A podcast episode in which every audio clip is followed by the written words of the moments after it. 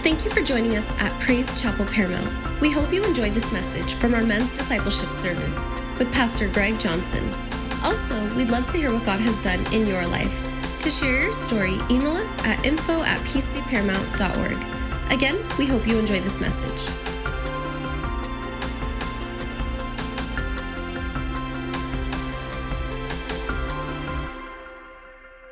Well, listen, it's good to be here. How many glad you're in God's house tonight? It's good to be here. Amen. Well, listen, I want to have you turn to two scriptures. Let's get right to it. Second Corinthians 13, turn there, and to Matthew chapter 1.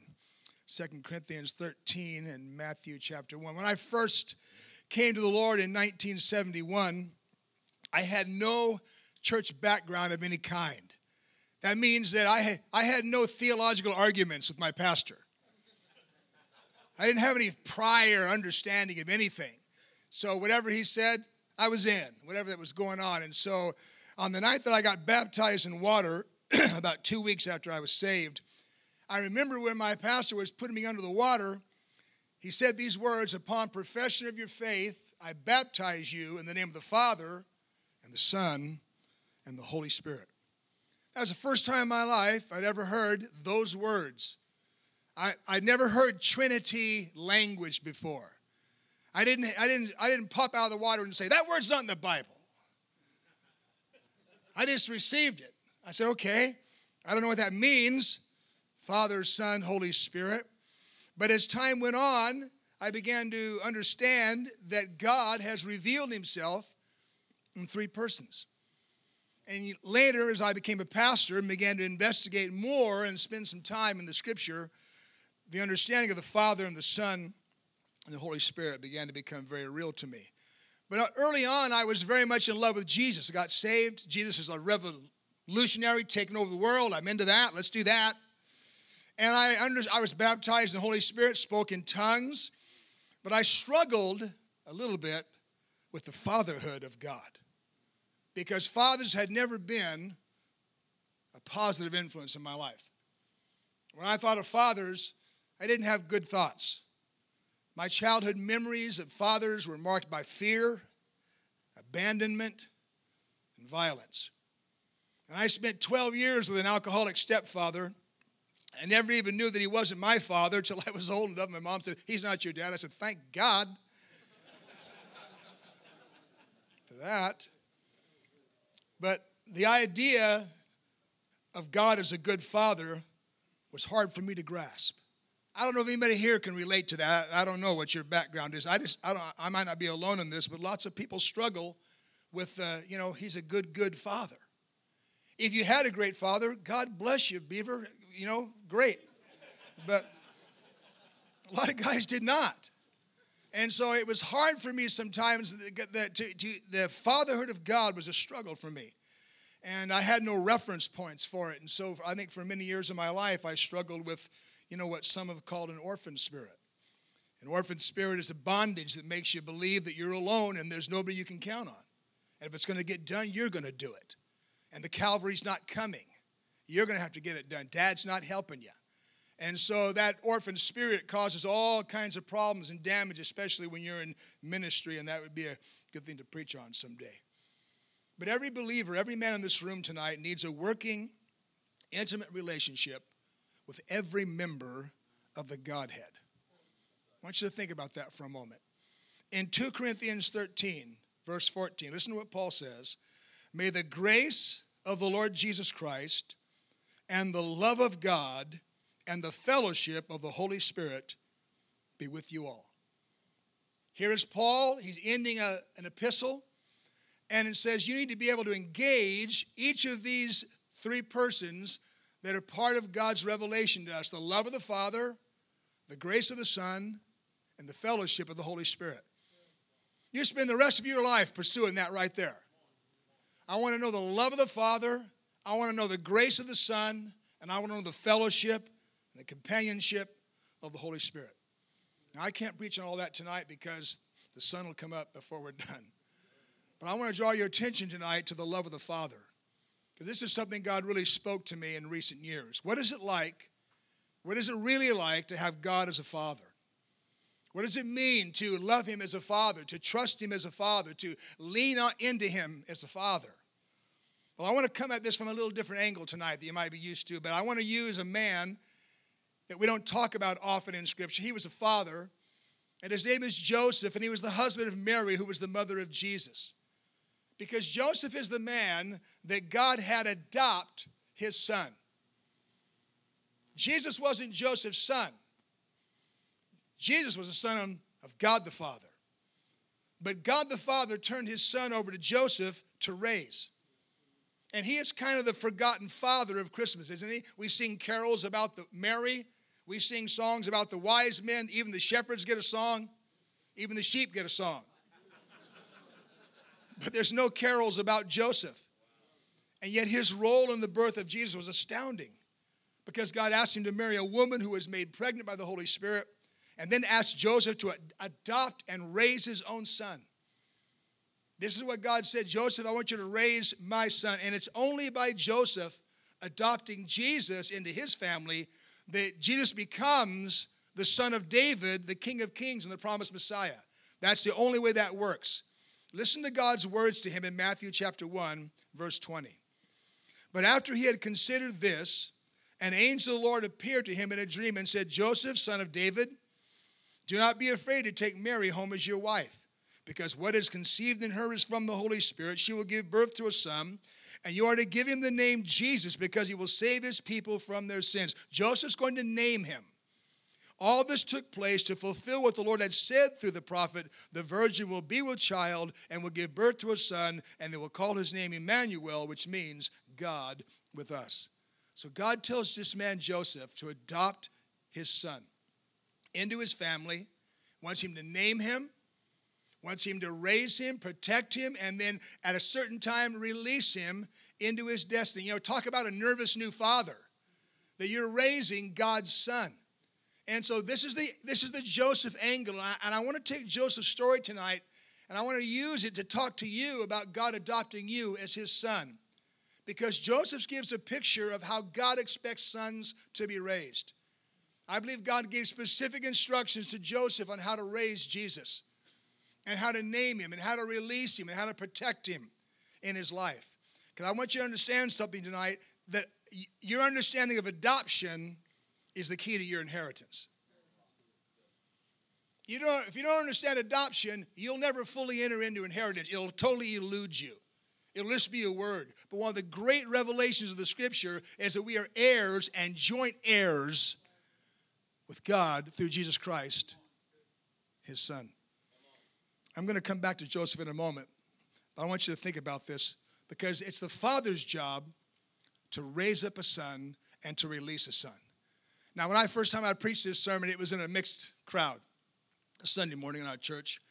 And there are a lot of people in that crowd that, that morning as I'm talking about sons. There were a lot of, you know, people there. There were a lot of other people besides men. There were women there. And so a lot of the women, I could see them shutting off all over the building. They said, oh, a sermon for men. But listen, your spiritual identity is not about your gender.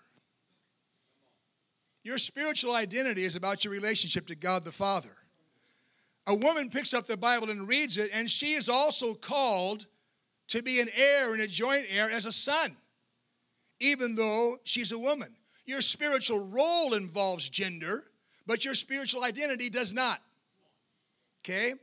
If and I told him if you're a woman in Jesus, you're a son, even though you're a woman. Because if I have to be the bride of Christ, it's okay for you to be a son. You believe that what I'm saying? Every man in this room got to put on your bridal gown, boys. That's we're going to be the bride of Christ.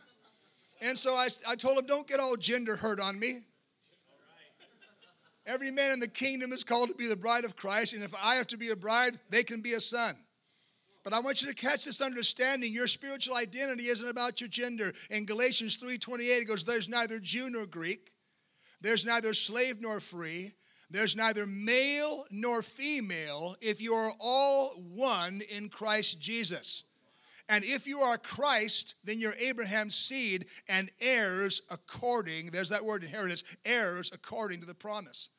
Paul's not talking about race or status or gender, he's talking about identity.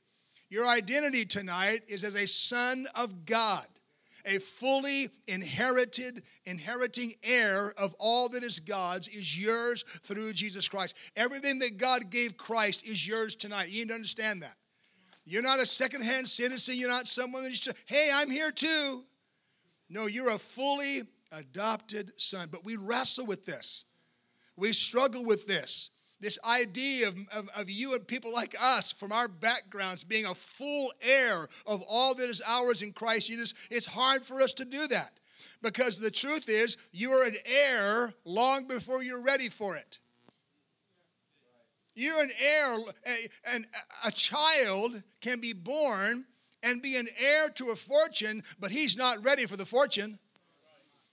He's not ready for his inheritance because he has to come to an age where he can be released into his inheritance. The same thing is true of you.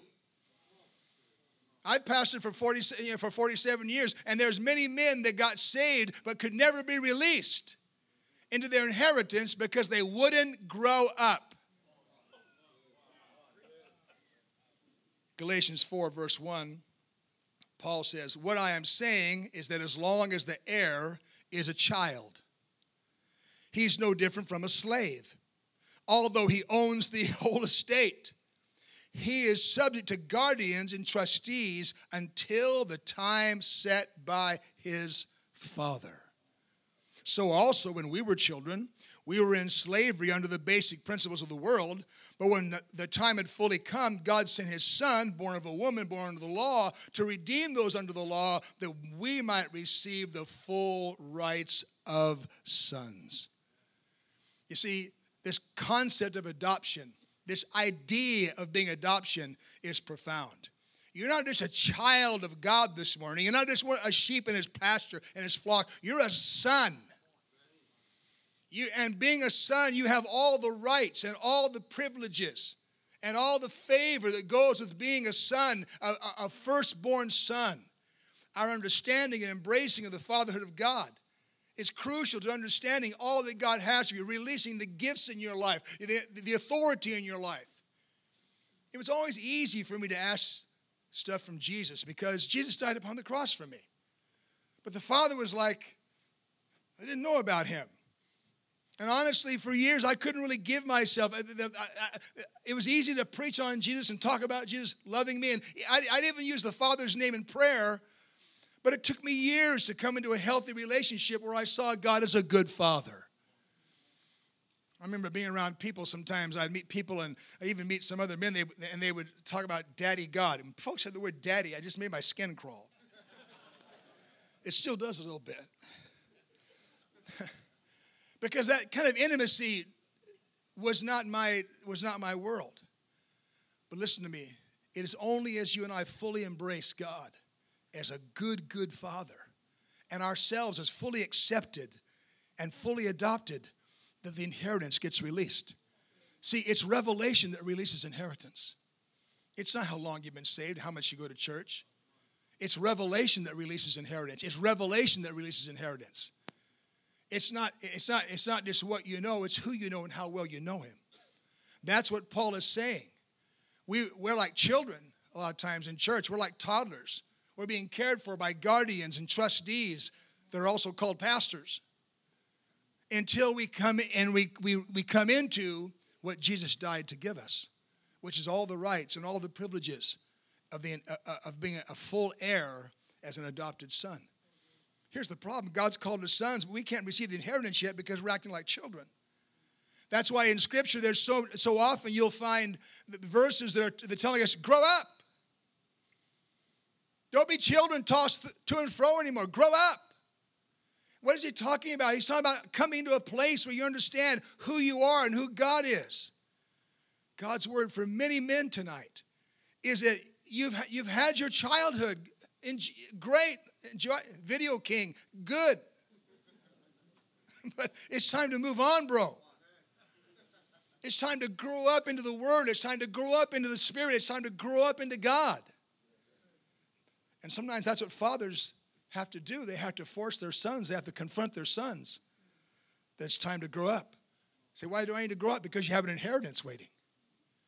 Your whole ability to minister and pray for the sick and pray deliverance and have revelation and move in the gifts is linked to your revelation of, the, of God the Father and, and your full acceptance in Him and having a confidence you can hear His voice. If you can't hear His voice, you can't minister for Him. Because if you don't hear his voice, all you're doing is parroting what somebody else said. You're not saying what he's saying to you, you're saying what somebody else said to somebody else. 1 Corinthians 13 11, when I was a child, I talked like a child. I thought like a child. I reasoned like a child.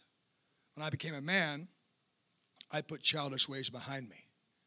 Paul writes to the Ephesian church in chapter 4, verse 14 Then we will no longer be infants, tossed back and forth by the waves and blown here and there by every wind of, of teaching and by the cunning craftiness of men and their deceitful scheming.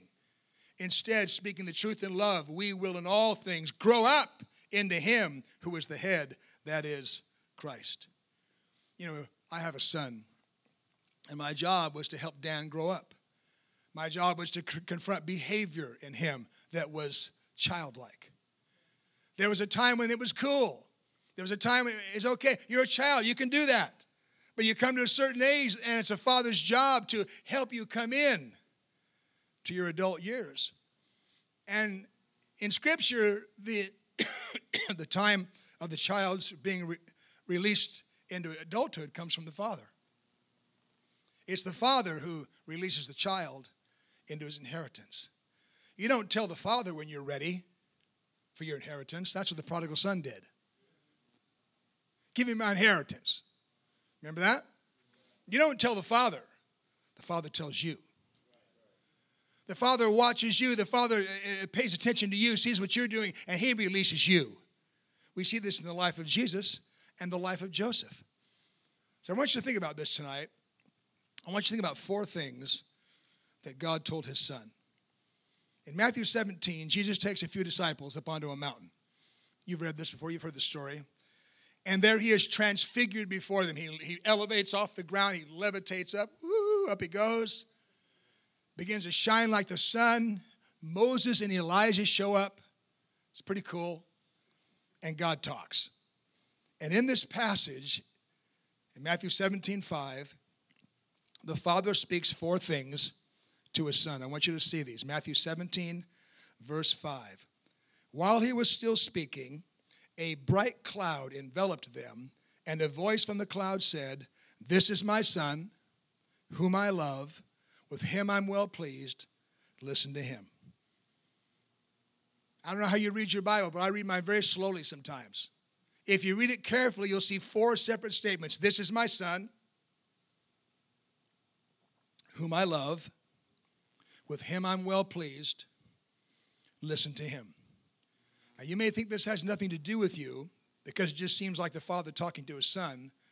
But I'm going to tell you what I believe. I believe this is what the father is saying to every son in this room tonight.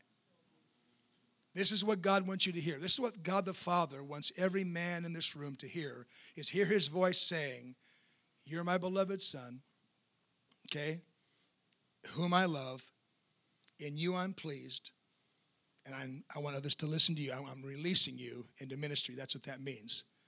In Romans 8:28, it says, "And we know that all things God works for the good of those who love him."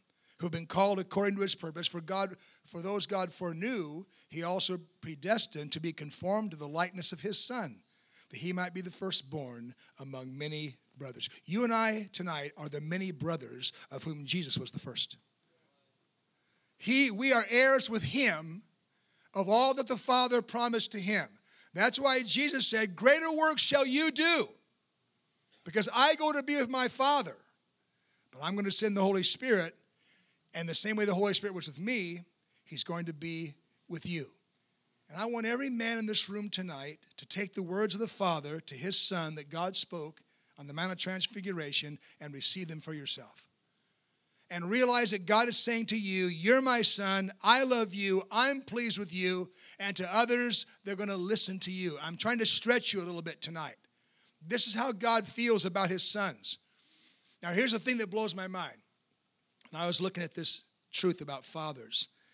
I realized that Joseph, as he's raising Jesus, has four dreams about Jesus. Read the, the life story of Joseph. He has four dreams. And in these four dreams, these four dreams that he has line up perfectly with the four statements on the Mount of Transfiguration. When Joseph was given the responsibility to raise God's son, he's given four dreams. And each of those dreams relates to one of those phrases This is my son, whom I love, and whom I'm well pleased, hear him. The first dream was You're going to receive a son, and his name is going to be called Jesus. In the first dream, he's named, This is my son. In the second dream, he's, he says, I want you to take him to Egypt. The third dream was, I want you to bring him back to Israel. And the fourth dream was, I want you to go and live in Galilee. First dream names him. Second dream protects him. Third dream releases him. Fourth dream, destiny. Each of those dreams relates to the four statements the Father made. Let me unpack those for you for, before we leave tonight and let God teach you something. Let me give you four words. Are very powerful words. And the first is the word I've used before it's the word identity. Everyone say identity. Identity. Matthew 1, verse 20. Here's, here's Joseph, eh, he's working with what God's told him. But after he had considered this, an angel of the Lord appeared to him in a dream and said, Joseph, son of David, do not be afraid. Take Mary home as your wife, because what is conceived in her is from the Holy Spirit. She will give birth to a son. You are to give him the name Jesus, because he will save his people from the sin. In the first dream, God is telling Joseph who Jesus was. He's going to be Emmanuel, God with us. He'll be the Savior of the world. He's giving Jesus identity. You don't have identity till you receive a name. Your identity and your name are linked together. So the first, the first responsibility of Joseph, the first responsibility of a father when a child is born is to name that child. This begins to establish identity. You are my son. You're not a slave. You're not even a soldier. You're not a servant. You're a son. You, you serve in those other roles in spiritual life, but your relationship, where your life comes from, is as a son. And as a son, you're a full heir to all that I have, to everything the Father has. And that's what we all need to be firmly grounded in, because that's what the devil's constantly trying to tell you is you're not like the others. You don't have what they have, man. You never have. What God wants you to know is that your identity, I don't care where you're from or what you've done, He sees you as a son. And the message of the first dream, the first statement is, This is my son. That is your identity. That is who you are. That can never be taken away from you. That can't be stolen from you. That can't be eradicated. The first dream is identity. The second dream is security. Matthew 2:13. And when they had gone, an angel of the Lord appeared to Joseph in a dream, second dream. Get up, he said.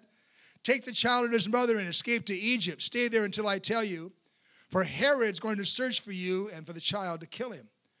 Joseph obeys, takes the Lord to Egypt for two years in a safe environment. And what's interesting is how God financed the trip with the three wise men. That's how they got the money to be able to rise up. They were poor and yet they had the money to go to move to Egypt and live there for two years. That's what fatherhood looks like. You're my son, I love you, and I'm going to take care of you. You know, God's love protects us, bro. He's protected you throughout your life. There's men sitting here. You should not be sitting here. But, the, but God the Father protected you because He had a destiny for you. Even you were a child and didn't even know who you were.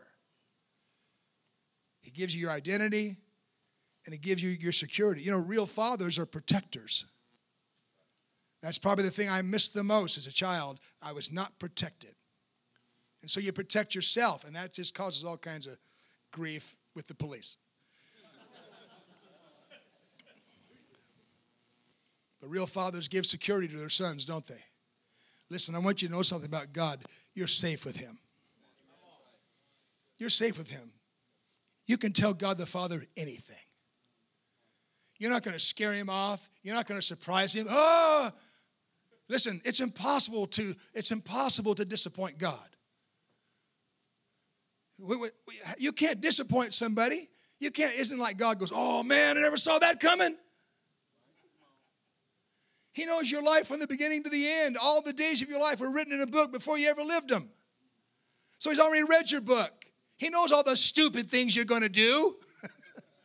he's already read that part. Oh, I can't believe he does that. I don't know. He already knows. Can't surprise somebody who knows everything. He can only surprise somebody who doesn't know it's coming. So don't, don't, don't oh, I've disappointed God. No, you haven't. You're, you're, you're disappointing. okay, and we all get it. But you don't disappoint God. I've never surprised him one time. I've never made a move that he didn't know about, even if it was a wrong move. But he never quit being my father. Never quit protecting me, never quit giving me identity and security. So, every man in this room, you, you need to walk out of here tonight knowing I have identity. I'm his son. And you know what? He protects me from things I don't even know, from people that want to kill me. I don't even know. Third dream is about ministry.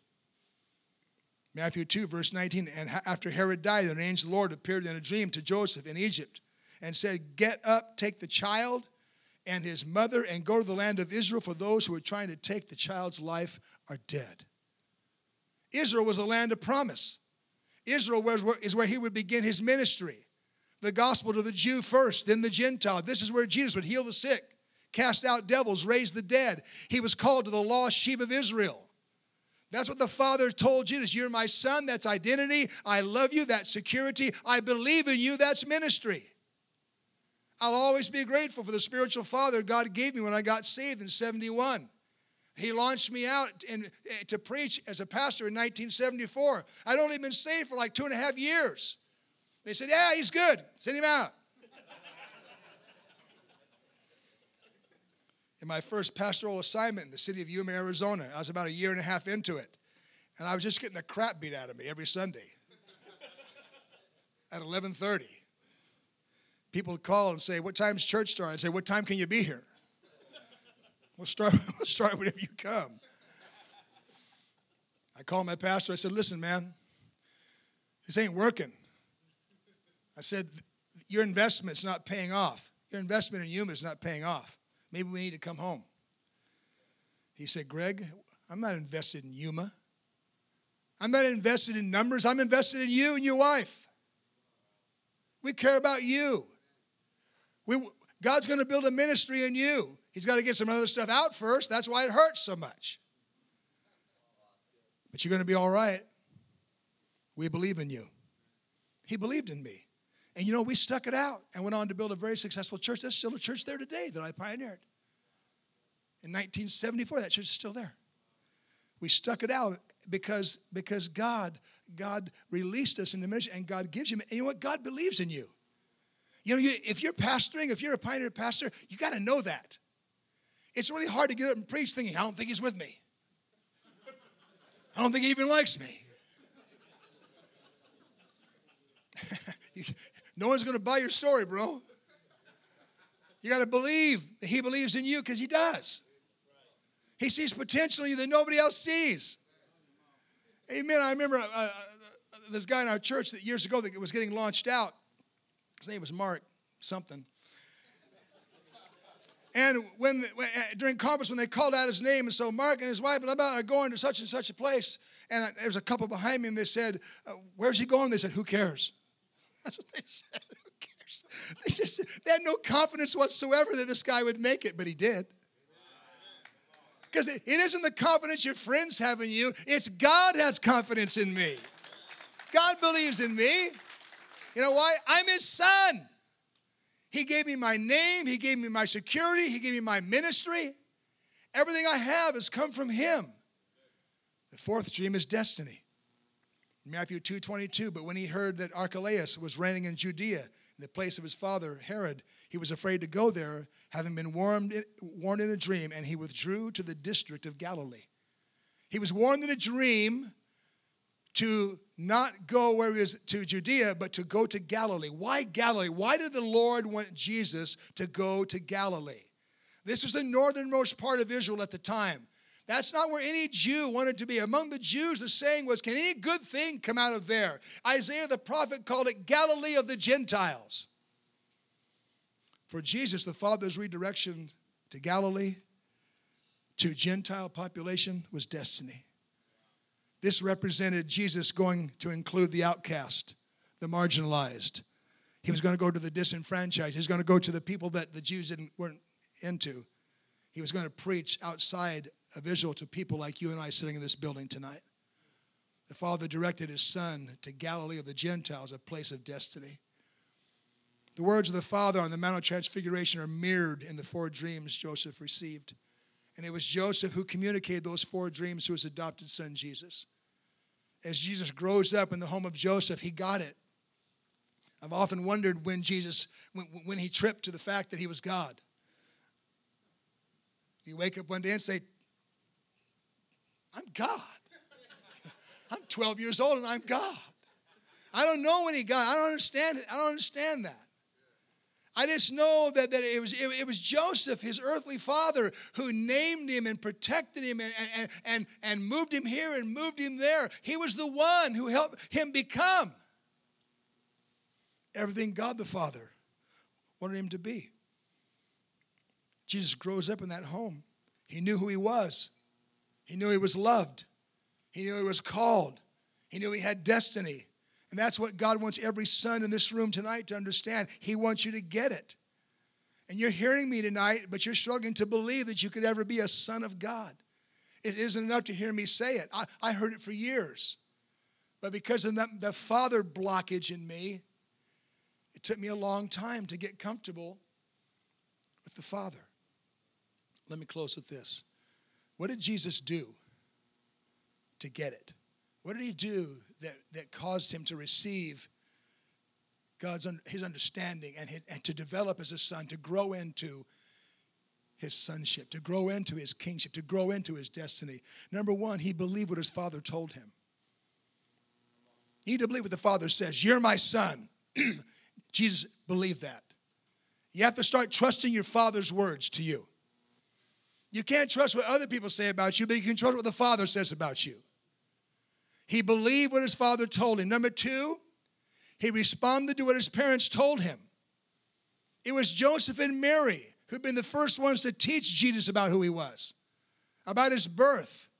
He received from those whose authority he was under.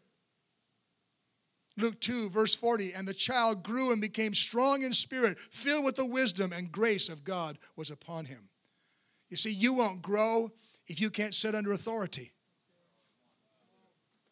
If you can't sit under pastoral authority, you won't grow. It's hard to, it's hard to get people to sit under authority, but it's under that authority where you, you, you're going to understand identity. It's under that authority where you're going to receive security. It's under that authority where you're going to receive ministry. It's under that authority where you're going to be released to destiny. You can't launch yourself Somebody's got to, someone's got to push the button. Number three, he studied what the word taught. He believed what his father told him, he responded what his parents taught him, and he studied what the word showed him. Jesus was a student of Scripture. Think about that. He was a student of the Torah, of the Old Testament. He was a student. When he was 12, he confounded the elders in the synagogue. After his resurrection, in Luke 24, he's on the road to Emmaus. He meets two disheartened disciples. And it says in Luke 24, verse 25, he said to them, O foolish ones and slow of heart to believe in all the prophets have spoken. Ought not Christ to have suffered these things to enter into his glory? And beginning at Moses and all the prophets, he expounded to them all the scriptures, the things concerning himself. Think about that. He expounded from all the prophets. I, would, I don't know how many men here in this room that could do that tonight. Every scripture that alludes to, that, that, that pictures, that paints, that typifies. Jesus knew every verse in the Bible that told him who he was. He believed what his father told him. He responded to what his parents told him. He studied the word of God, and finally, he obeyed what the Spirit showed him. Years ago, I remember sitting in a conference and listening to sermons, and I was frantically taking notes, planning on stealing what I'd heard, which is not altogether wrong. But I'll tell you this much you can only live so long on secondhand revelation. You, you can only go so far on it. And at some point, you have to hear the voice of God.